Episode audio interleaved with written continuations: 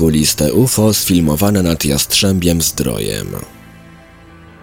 W sierpniu 2012 roku w Jastrzębiu Zdroju udało się sfilmować grupę niezidentyfikowanych kulistych obiektów, które, na co wskazuje relacja i nagranie, zmieniły barwy. Ten fakt wyklucza możliwość, by były to balony lub lampiony. Co w takim razie udało się zaobserwować? Od jednego z czytelników, Przemek, autor bloga UFO blogspot.com, otrzymał dość interesujące nagranie, na którym dostrzec można kilka noli utrzymujących się w formacji oraz wykazujących tendencję do zmiany barwy. Jest to jedna z lepszych rejestracji w ostatnich latach, nie pozostawiająca złudzeń, że mamy do czynienia z prawdziwym UFO. Film został wykonany 29 sierpnia 2012 roku w Jastrzębiu Zdroju przez świadka, który obserwował wcześniej wysoko przelatującego ptaka. Jak wspomniał, w trakcie tej obserwacji niespodziewanie jego oczom ukazały się dziwnie wyglądające obiekty o kształcie kulistym.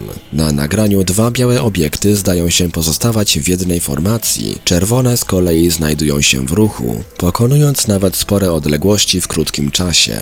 Istnieje możliwość, że obiekty zmieniały kolory, ponieważ na samym początku brat, obserwując je przez lornetkę, mówił tylko o jednym czerwonym obiekcie. Na nagraniu chwilę później, gdy wszystkie cztery widać razem, da się zauważyć, że dwa górne mają kolor biały, a dwa dolne podchodzący pod czerwony.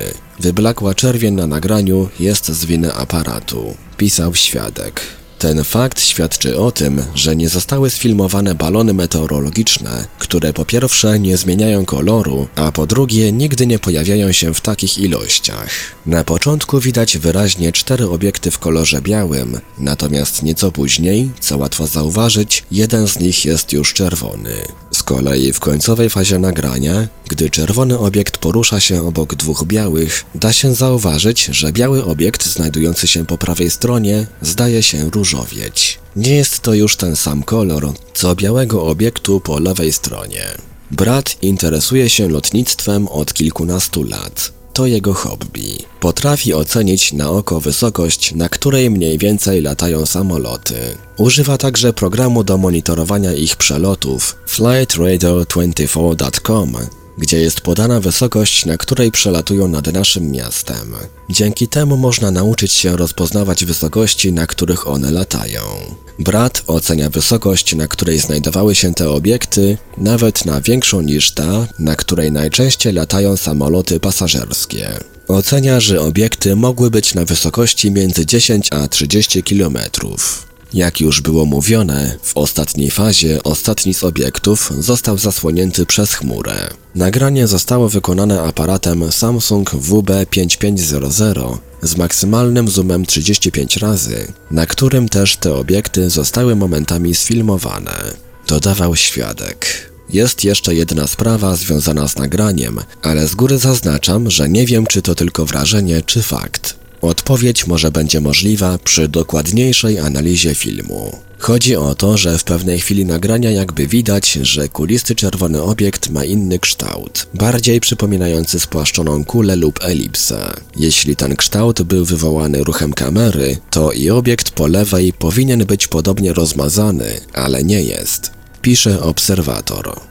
Niewątpliwie mamy do czynienia z bardzo ciekawym filmem, przypominającym niektóre nagrania z Meksyku, z tą różnicą, że tutaj wiarygodność jest większa z uwagi na aspekt zmiany koloru jednego z obiektów. Być może, gdyby nagranie zostało zrealizowane nie za pomocą telefonu, a dobrej jakości kamerą, można byłoby pokusić się o obróbkę graficzną obiektów, lecz mimo wszystko z samego nagrania wideo możemy wysnuć wniosek, że prawdopodobnie nie były to balony ani żadne konwencjonalne obiekty. Autor Przemysław W. UFO Skywatching blogspot.com Opublikowano za zgodą autora na łamach portalu Infra www.infra.org.pl Czytał Ivelios. Omawiany materiał filmowy dostępny jest do obejrzenia na łamach portalu Infra, a także na blogu UFO Skywatching.